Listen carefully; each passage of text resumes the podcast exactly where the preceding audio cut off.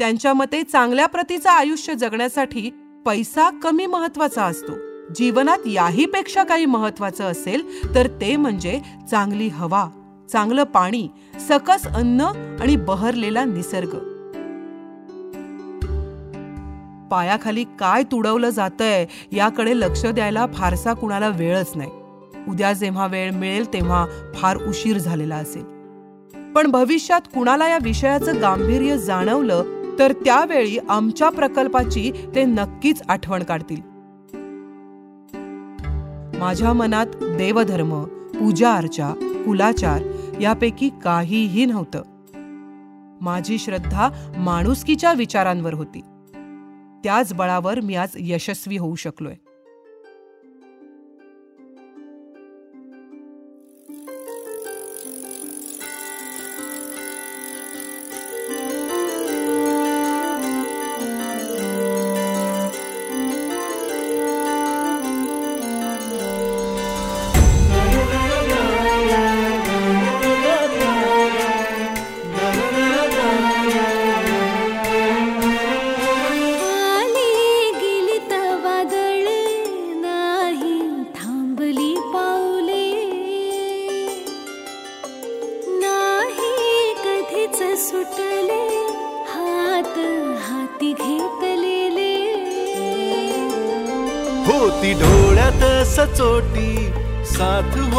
सावलीची आप सुख झाली फुले विखारी उन्हाची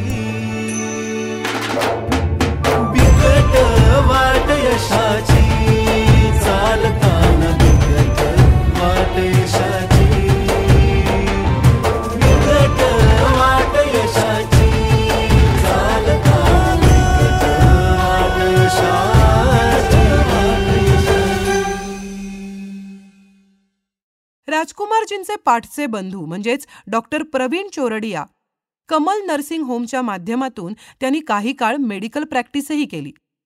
त्यांची सुकन्या सोनिया ही पर्यावरण शास्त्रज्ञ आहे तिचा विवाह नेवासा निवासी डॉक्टर श्रीयुत रमेशजी यांचे चार्टर्ड अकाउंटंट सुपुत्र सुमित यांच्याशी सात एप्रिल दोन हजार नऊ रोजी संपन्न झाला. दुसरी कन्या दीपिका अर्जेंटिनाला जाऊन आली तर प्रवीणजींचे चिरंजीव गौरव यानं प्रोडक्ट डिझायनिंगमध्ये बी बी ए केलं. आपल्या कौटुंबिक जबाबदाऱ्या यथोचित पार पाडल्यानंतर त्यांनी निसर्ग संवर्धनाच्या कार्यात स्वतःला वाहून घेतलं.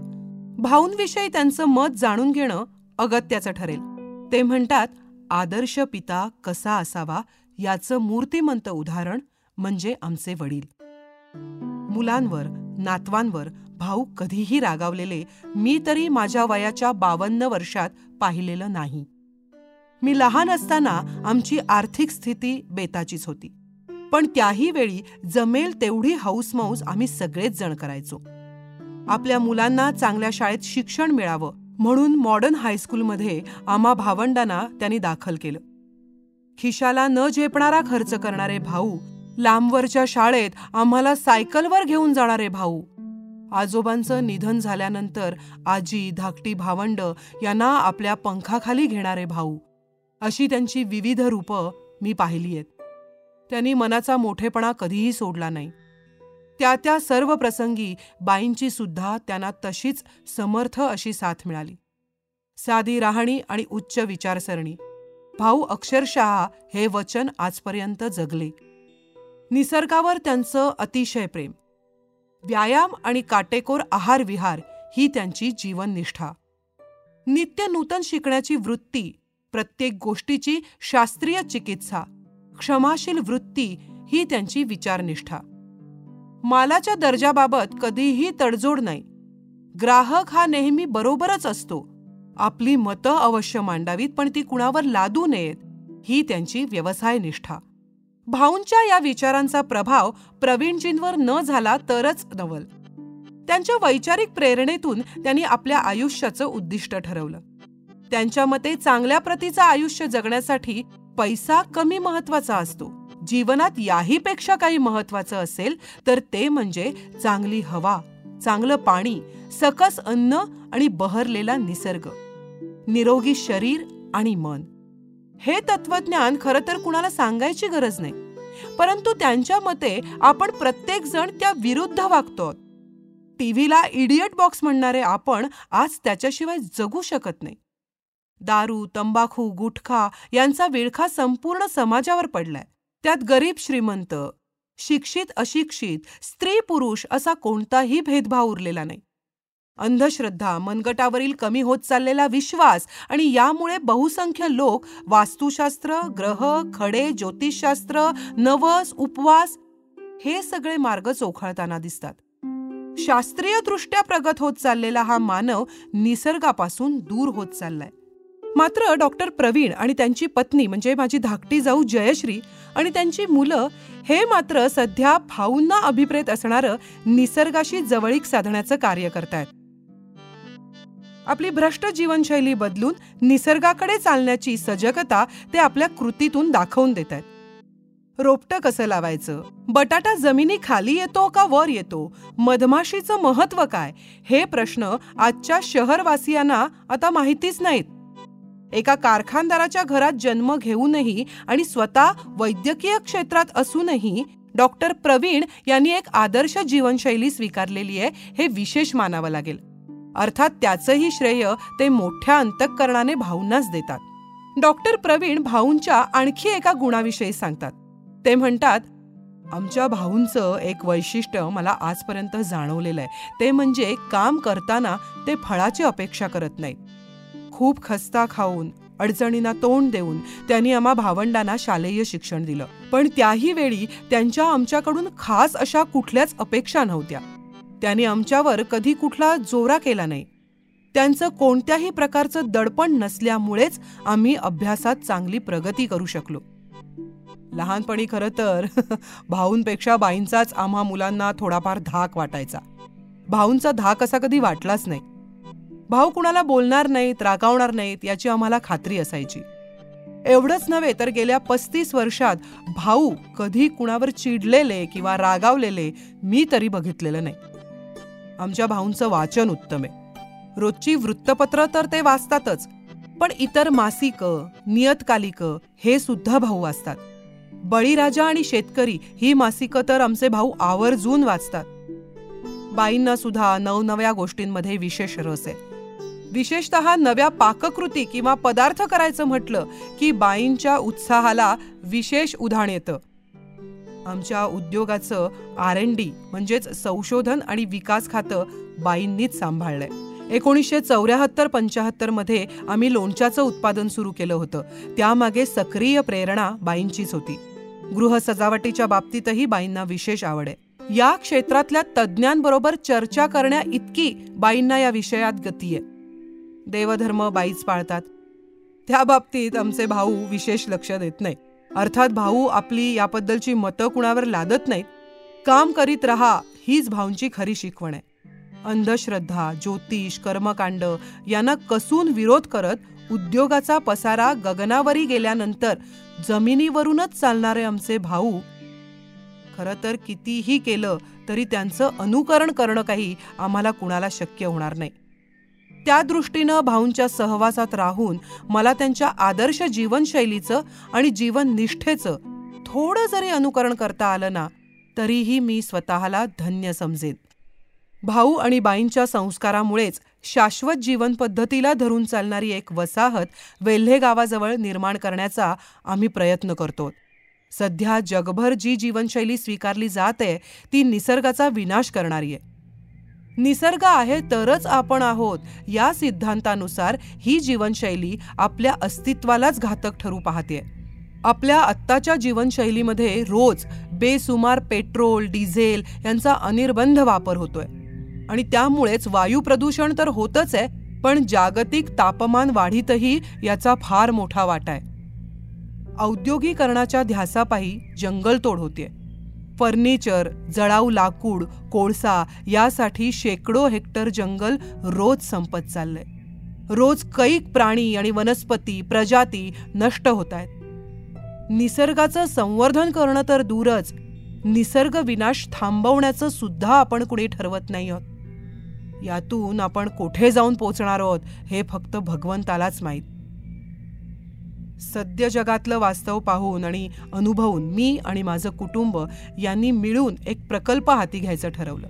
वेल्हे तालुक्यातील धानेय गावी शंभर दीडशे एकर ओसाड डोंगराळ जमिनीवर आम्ही वनीकरण करण्याचा ध्यास घेतलेला आहे.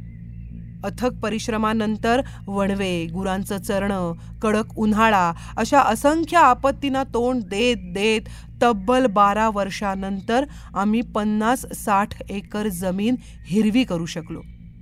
पावसाचं पाणी अडवून जिरवणं जैववैविध्य राखण्यासाठी वेगवेगळ्या झाडांची लागवड करणं अशी ही कामं आम्ही करत आलेलो आहोत. कोणत्याही आर्थिक निकष न ठेवता निसर्ग सेवा करणं हाच आमच्या कामाचा आणि श्रमदानाचा मुख्य हेतू आहे. त्यामुळे आता हळूहळू इथला निसर्ग आकार घेऊ लागलाय. सौर ऊर्जेवर वीज तयार करून आम्ही ती वापरतो. स्वयंपाक तर बहुतेकदा या सौर ऊर्जेवरच होतो. स्वतःसाठी लागणारं उत्पादन आपल्या परिसरातच तयार करण्यावर आम्ही भर देतो. निसर्गरम्य हवा शुद्ध ताजा सेंद्रिय आहार आणि निसर्ग सौंदर्यानं नटलेल्या गावामध्ये राहण्याचा एक वेगळाच आनंददायी अनुभव आहे. या राहणीतून आणि निसर्ग पूजेतून आम्ही सर्व कुटुंबीय सात्विक आनंदाची उपासना करतो असं म्हटलं तरी वावगं ठरू नये. आज सारं जग पैशाच्या मागे धावतंय. पायाखाली काय तुडवलं जातंय याकडे लक्ष द्यायला फारसा कुणाला वेळच नाही. उद्या जेव्हा वेळ मिळेल तेव्हा फार उशीर झालेला असेल. पण भविष्यात कुणाला या विषयाचं गांभीर्य जाणवलं तर त्यावेळी आमच्या प्रकल्पाची ते नक्कीच आठवण काढतील. निसर्ग वाचवाल तर तुम्ही स्वतः वाचाल. या ब्रीदवाक्यावर निष्ठा ठेवून व्यतीत होणारं माझं आणि माझ्या कुटुंबियांचं आयुष्य आहे. आम्ही योग्य मार्गावर आहोत किंवा नाही हे काळच ठरवेल. खरंच डॉक्टर प्रवीणजींनी आणि त्यांच्या कुटुंबियांनी ऐन तारुण्यात ही एक वेगळी वाट निवडली आहे मळलेल्या निसर्ग मारक मार्गाचा अवलंब न करता शाश्वत मार्गावर त्यांचा पदन्यास प्रारंभित झालेला आहे. निसर्ग संवर्धनाच्या त्यांच्या या कार्याची महती भावी काळात नक्कीच समाजाला कळून चुकेल. गौरव हा डॉक्टर प्रवीण यांचा मुलगा. तोही तसाच निसर्गप्रेमी. वॉटर स्मार्ट पॉट या नावानं गौरवनं एक वैशिष्ट्यपूर्ण कुंडी बनवली आहे. पारंपरिक कुंड्यांपेक्षा ही एकदम वेगळी आहे. बागकामासाठी जणू एक वरदानच आहे म्हणा ना. सुरुवातीला वॉटर स्मार्ट पॉट ही संकल्पना किंवा हा प्रयोग खरं तर शेतजमिनीत करण्यात आला होता. पण त्यापासून मिळणारा परिणाम पाहता हा प्रयोग सर्वसामान्यांनाही स्वतःपुरतं धान्य भाजीपाला अथवा फळफळावळ उत्पादन करण्यासाठी उपयोगी पडेल हे गौरवच्या लक्षात आलं. प्रारंभी जो प्रयोग टाकाऊ वस्तूंपासून बनत होता तो आता एक प्रॉपर प्रोडक्ट बनलाय. याची कार्यप्रणाली थोडक्यात सांगता येईल. वॉटर स्मार्ट पॉट दोन भागात विभागलेला आहे. वरचा कप्पा सेंद्रिय मातीने भरलेला असतो आणि खालचा कप्पा पाण्यानं भरलेला असतो. या दोन्ही कप्प्यांमध्ये एक कनेक्टर बसवलेला असतो. यातून रोपाच्या गरजेनुसार पाण्याचा पुरवठा कॅपिलरी ॲक्शननं केला जातो. या पॉटचे अनेक फायदे आहेत. निसर्गाचे दोन अनमोल स्रोत म्हणजेच पाणी आणि वेळ यांची बचत होते. वॉटर स्मार्ट पॉटमध्ये उन्हाळ्यात आठवड्यात दोनदा तर हिवाळ्यात आठवड्यात फक्त एकदाच पाणी द्यावं लागतं. काही पिकांना थोडं जास्त पाणी लागतं. पिकाची रोपांची भाजीपाल्याची फळांची आणि शोभेच्या झाडांचीही अगदी सुंदर वाढ होते. कुंडीच्या सभोवताली चिखल होत नाही. एकाच वेळेस अनेक पिकांचं उत्पादन घेणं शक्य होतं. हा वैशिष्ट्यपूर्ण प्रकल्प डॉक्टर प्रवीण आणि त्यांच्या कुटुंबातील सदस्य चालवतात. त्यांचे जावई सुमित हेही व्यवसाय विषयक काम बघतात. डॉक्टर प्रवीण व्यवसायानं सर्जन असूनही शेती तंत्रज्ञान जमीन आणि रोपं यांचं वैशिष्ट्यपूर्ण ज्ञान त्यांना आहे. गौरव हा प्रोडक्ट डिझायनिंग शिकलेला आहे. तो वॉटर स्मार्ट पॉट इथे उत्पादन आणि विकासाची बाजू सांभाळतो. अशा तऱ्हेने प्रवीणजींच्या कुटुंबानं निसर्ग संवर्धनांचा भाऊंचा वारसा पुढे चालवलेला आहे. चोरडिया फूड प्रोडक्ट्स लिमिटेडच्या व्यवसायाचा प्रारंभ भाऊंच्या मार्गदर्शनाखाली एकोणीसशे त्र्याऐंशी साली झाला होता. या व्यवसायात सुरुवातीपासूनच प्रदीपजींचा आधुनिकतेकडे ओढा होता. एकोणीसशे त्र्याण्णव चौऱ्याण्णव साली चोरडिया फूडचा नवीन कारखाना शिरवळ इथे सुरू करण्यात आला. सुरुवातीपासूनच आधुनिक तंत्रज्ञान तसंच इतर आवश्यक गोष्टींचा विचार करूनच व्यवसायाला प्रारंभ केला गेला. एकोणीसशे शहाण्णव साली धारवाडला फॅक्टरीचं काम चालू केलं गेलं. एकोणीसशे सत्त्याण्णवपासून ती फॅक्टरी सुरू आहे. आज तिथं वीस लाख किलोचं लोणचं तयार केलं जातं. बारा कोटींची उलाढाल होते. कमल इंडस्ट्रीज या नावानं हा व्यवसाय सुरू झाला. आपली लोणची मसाले या कानडी प्रांतातही जावीत या हेतूंनी भाऊंनी हा व्यवसाय वाढवला. कर्नाटक राज्यातलं धारवाड हुबळी हे जोड शहर आहे. इथून संपूर्ण कर्नाटक राज्यात कमल इंडस्ट्रीजच्या माध्यमातून माल जातो. आजही धारवाडचा सर्व कारभार भाऊ जातीनं बघतात. दर महिन्यात एक दिवस त्यांची कर्नाटक फॅक्टरीमध्ये व्हिजिट असतेच. धारवाड पाठोपाठ आम्ही चोरडिया आणखी दक्षिण दिशेकडे सरकलो. चेन्नई राज्यात कांचीपुरम इथेही एकोणीसशे अठ्ठ्याण्णव साली फॅक्टरी सुरू झाली. या फॅक्टरीत सहा लाख किलोचं लोणचं तयार होतं. आज मितीला इथला सारा कारभार प्रदीपजी बघतात. सुरुवातीला अवघ्या वीस एकरांमध्ये सुरू झालेला शिरवळ इथला कारखाना आज विविध कंपन्यांच्या रूपानं शंभर एकरांच्या क्षेत्रामध्ये विस्तारलाय. तिथे उद्योगाची पाळंमुळं रोवली गेली आहेत. याचं महत्वाचं कारण म्हणजे भाऊंबरोबरच प्रदीपजींचीही दूरदृष्टी. कोणताही व्यवसाय करत असताना ते नेहमीच दूरदृष्टी ठेवत असतात आणि उद्योगधंद्यांमधले बारकावे भाऊ पाहत असतात. त्यामुळेच व्यवसायामध्ये काही अडीअडचणी आल्या तर ते त्वरित सोडवू शकतात. शिरवळला कारखाना सुरू करत असताना तिथे उजाड माळरान होतं. परंतु भाऊंच्या मार्गदर्शनानं आज तिथे नंदनवन फुललंय. अनेक प्रकारच्या फळांचा आणि फुलांचा आनंद आपण त्या ठिकाणी घेऊ शकतो. शिरवळऐवजी एखाद्या निसर्गरम्य ठिकाणी आल्यासारखं आपल्याला वाटतं. एकोणीसशे नव्याण्णव दोन हजारला चेन्नईला नव्या कारखान्याची मुहूर्तमेढ रोवली गेली. व्यवसायामध्ये महाराष्ट्रीयन चवीचं लोणचं इतर राज्यांमध्ये कसं लोकप्रिय करता येईल? त्यांच्यामध्ये आवड निर्माण कशी करता येईल? याकडेच भाऊंप्रमाणे प्रदीपजीही कटाक्षानं लक्ष देतात. ग्राहकांच्या विविध आवडीनिवडी लक्षात घेऊन उद्योगात नेहमीच आधुनिकता आणण्याचा प्रयत्न या ठिकाणी करण्यात येतो.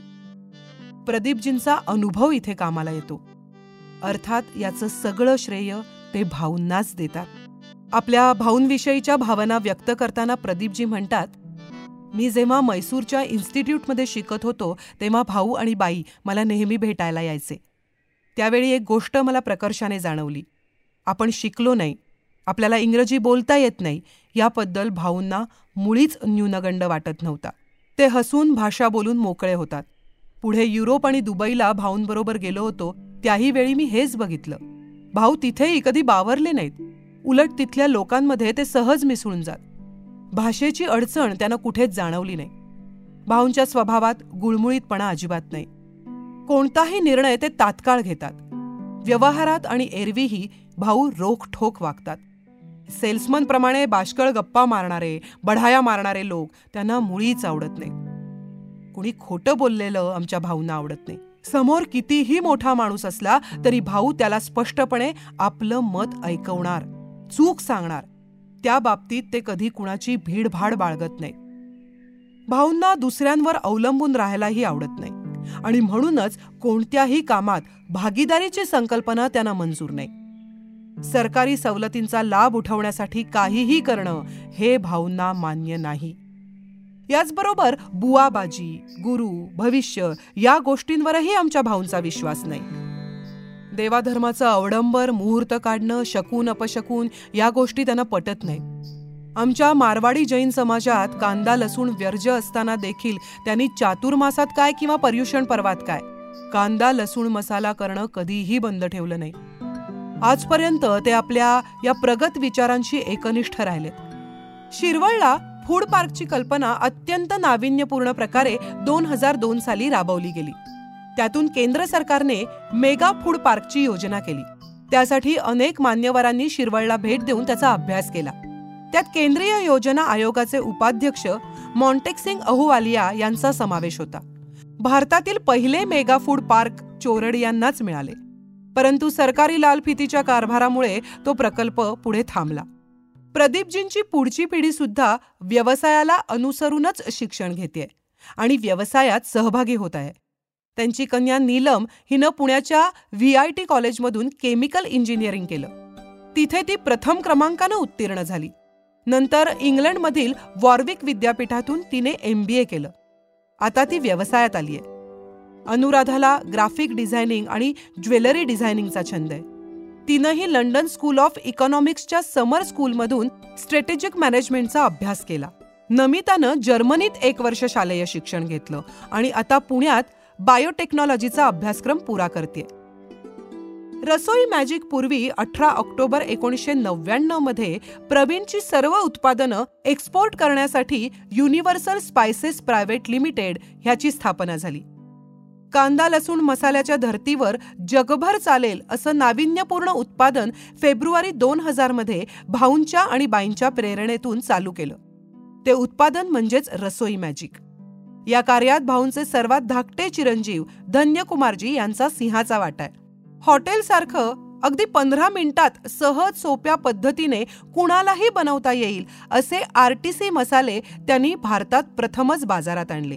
व्यवसायात पुढे पाऊल पडत असताना धन्यकुमारजी यांची पुढची पिढीही शिक्षण क्षेत्र पादाक्रांत करते. त्यांची सुकन्या स्नेहलनं पुणे विद्यापीठातून मास्टर्स डिग्री घेतली. धन्यकुमारजींचा मुलगा अमित म्हणजे भाऊंचा सर्वात छोटा नातू मार्केटिंगमधील एम बी ए करण्यासाठी इंग्लंडला गेलाय. धन्यकुमारजी भाऊंविषयी आपल्या भावना व्यक्त करताना म्हणतात भाऊ म्हणजेच नियमितपणा. एखादी गोष्ट छोटी असो वा मोठी ती नित्यनेमानं करणं हे केवळ आमच्या भाऊंनाच जमतं. मला कळायला लागल्यापासून मी भाऊंना नेहमी पहाटे लवकर उठताना पाहिलंय. या नियमात कधीही विक्षेप नाही. तसा भाऊंचा संपूर्ण दिवसच एक आदर्श नियमितपणाचा नमुना आहे. सकाळी ते आधी व्यायाम करतात मग पेपर वाचणं. चहा कॉफी पान सुपारी यापासून आमचे भाऊ कायम दूर राहिले. नाश्ता आणि जेवण अगदी नियमित पण संयमित. झोपणं सुद्धा वेळेवर. उद्योगात सुद्धा भाऊंचा नियमितपणा जवळपास पन्नास वर्ष तसाच टिकू नये. अगदी मंडईतील व्यापारीही ठरलेले उगाच त्यात बदल नाही. लहानपणी मी बऱ्याचदा भाऊंबरोबर मंडईत खरेदीला जात असे. बाजारात गेलो की मी खेळण्यांसाठी भाऊंजवळ हट्ट धरत असे. भाऊसुद्धा तेव्हा माझा हट्ट पुरवायचे. मी लहान असताना भाऊंनी माझ्यावर किंवा माझ्या कोणत्याच भावावर कधी एखाद्या गोष्टीचं दडपण आणलं नाही. कोणत्याही गोष्टीत कधी आडकाठी केली नाही. योग्य वाटेल ते नक्की करा असंच भाऊ नेहमी सांगत. मी कॉलेजमध्ये असताना देखील कुणाबरोबर कुठे जातोस असं कधी त्यांनी मला विचारलं नाही. त्यांचं आमच्यावर लक्ष असायचं पण सक्ती किंवा धाक हा त्यांनी कधीही दाखवला नाही. ढोरगल्लीत जेव्हा आमचं दुकान होतं तेव्हा तिथे अगदी दुकान बंद झाल्यानंतर सुद्धा एखादं छोटं गिराईक आलं तरी त्यासाठी शटर उघडून भाऊ त्याला माल देत.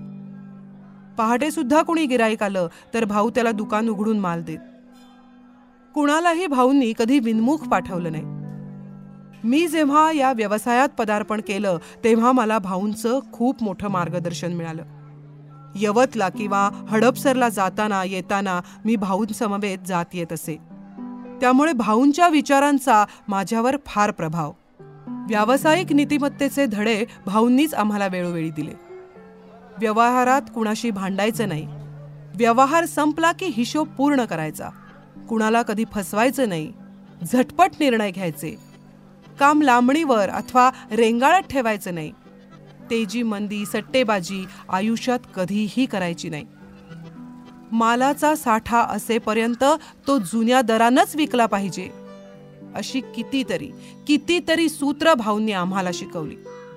भाऊंच्या या वागणुकीमुळेच त्यांनी व्यवसाय सुरू केल्यापासून त्यांचे पुरवठादार अजूनही कायम आहेत. ते आजही विश्वासानं मालाचा पुरवठा करतात. सुरुवातीपासूनचे काही ग्राहक देखील आजही आमच्या दुकानातून माल घेऊन जातातच. हा विश्वास आमच्या भाऊंनी संपादन करून ठेवलाय. आम्ही मुलं तीच वाटचाल करतो नवीन उत्पादनांचं मार्केटिंग करताना भाऊंकडून आलेल्या विचारांचा आणि शिकवणीचा फार फायदा झाला. धन्यकुमारजींनी सुद्धा हे सारे गुण भाऊंकडूनच उचलले.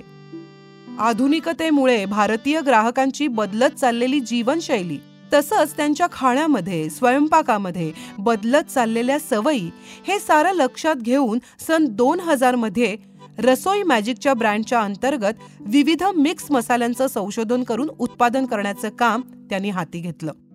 अशा प्रकारच्या त्वरित वापरात आणता येणाऱ्या रेडी टू कुक मसाल्यांचे विविध प्रकार तयार करण्याच्या कल्पनेचे खरे जनक भाऊ आणि बाईच आहेत.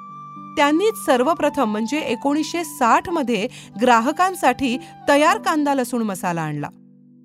भाऊंची दूरदृष्टी व्यवसायाचं सखोल ज्ञान आणि त्यांची मूल्यवर्धित उत्पादनं विकसित करून ग्राहकांपर्यंत पोहोचवण्याची कला ही त्यांच्या पुढच्या पिढ्यांसाठी आजही मार्गदर्शक ठरते धन्यकुमारजींनीही त्याच मार्गदर्शक तत्वानुसार व्यवसाय वृद्धी केलीये. ते म्हणतात क्वालिटी कन्सिस्टन्सी आणि पेशन्स अर्थात दर्जा सातत्य आणि चिकाटी. यांच्या जोडीला सचोटी तसंच विचार या दोन गोष्टींमुळे नवीन कन्सेप्ट आणि नवीन ब्रँड्स असून सुद्धा पश्चिम भारत अमेरिका इंग्लंड ऑस्ट्रेलिया या देशांमध्ये ही उत्पादनं लोकप्रिय झाली आहेत. मार्च दोन हजार अकरामध्ये फ्युचर प्रोडक्ट कन्सेप्टमुळे नॉर्वेच्या ऑर्कला ब्रँड या कंपनीनं रसोई मॅजिक ब्रँड विकत घेतला. भाऊंची मुलं त्यांची नातवंड अशाच तऱ्हेने नवी नवी क्षितिज धुंडाळत होती. नव्यानं उभारलेल्या व्यवसायात जम बसवत होती. वटवृक्षाच्या छायेत शाखा पल्लवांना अशा तऱ्हेने बहर येत होता. व्यवसाय वृद्धी होत असताना सुद्धा भाऊंच्या दिनचर्येत कुठेच फरक पडला नव्हता. आजही नाही. किंबहुना त्यांची दिनचर्या पूर्वीप्रमाणेच आजही सुनियोजित शिस्तबद्ध अशी आहे. आज वयाच्या ऐंशीव्या वर्षीही ते पहाटे पाच वाजता उठतात. पुढचा एक तास व्यायाम नामस्मरण स्नान संध्या यासाठी राखून ठेवलेला असतो. त्यानंतर एक तास वाचन आणि मग न्याहारी. मग अर्धा तास विश्रांती घेऊन ते नातवंडांच्या घरी भेट देतात. अकरा ते एक ऑफिसची कामं बघतात. दुपारची एक ते दोन ही वेळ भोजनाची. बहुतेक वेळा दुपारी तीन ते सहा दरम्यान ते कारखान्यामध्येही जातात. जेव्हा कारखान्यात त्यांचं काम नसतं तेव्हा दुपारी दोन ते चार ते विश्रांती घेतात. दुपारी चार नंतर मात्र आपले छंद जोपासतात अथवा बाईंना घेऊन बाहेर जातात. रात्री आठ वाजता नित्य नेमानं जेवून नऊ वाजता विश्रांती घेतात.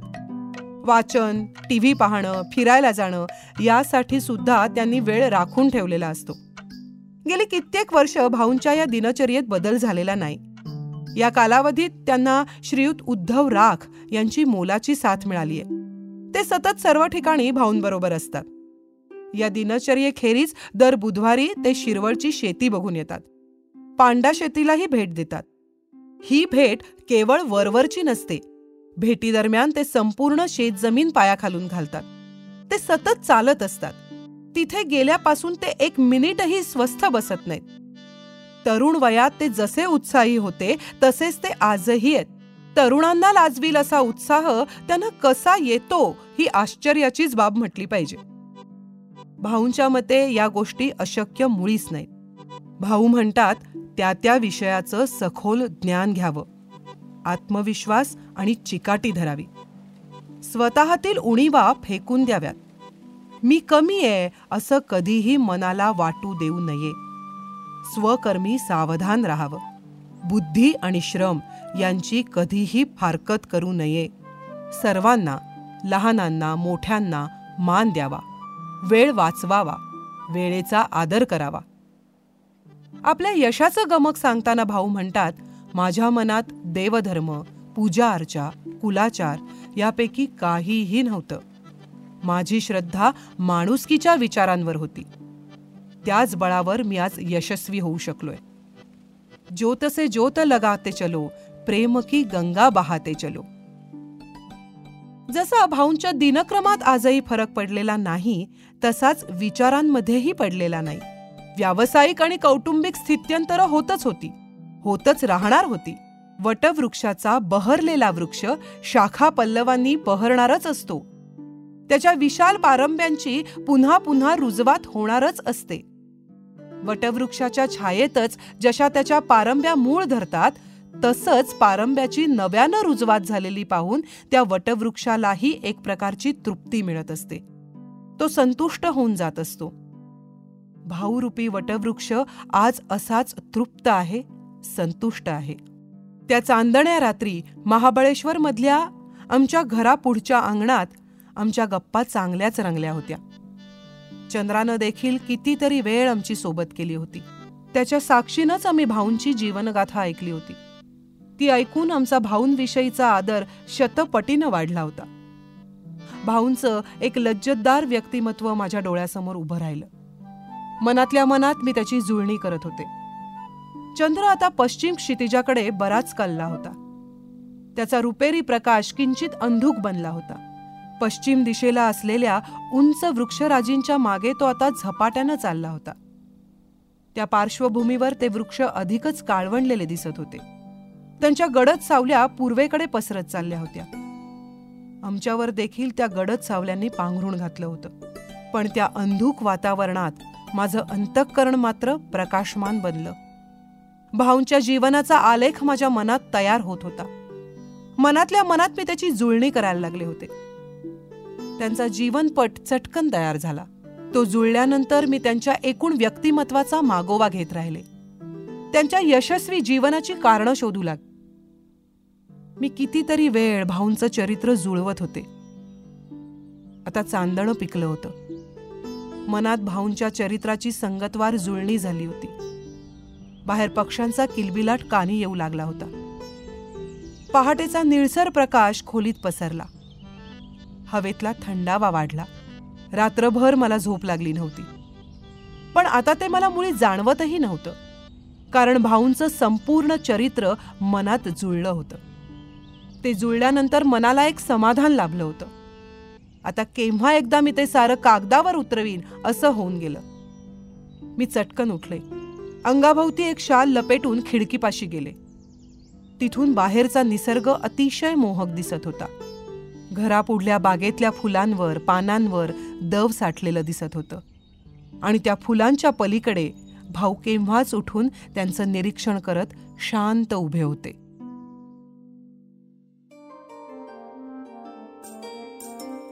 नाही आस मालवली वाट जरी अंधारली.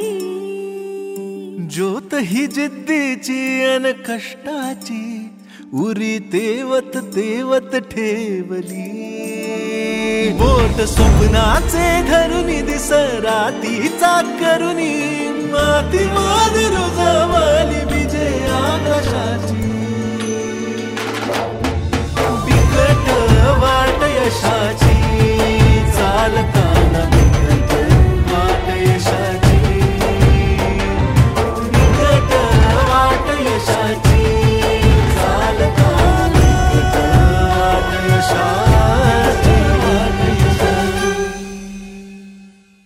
बिकट वाट यशाची ही सेतू पॉडकास्टची निर्मिती आहे.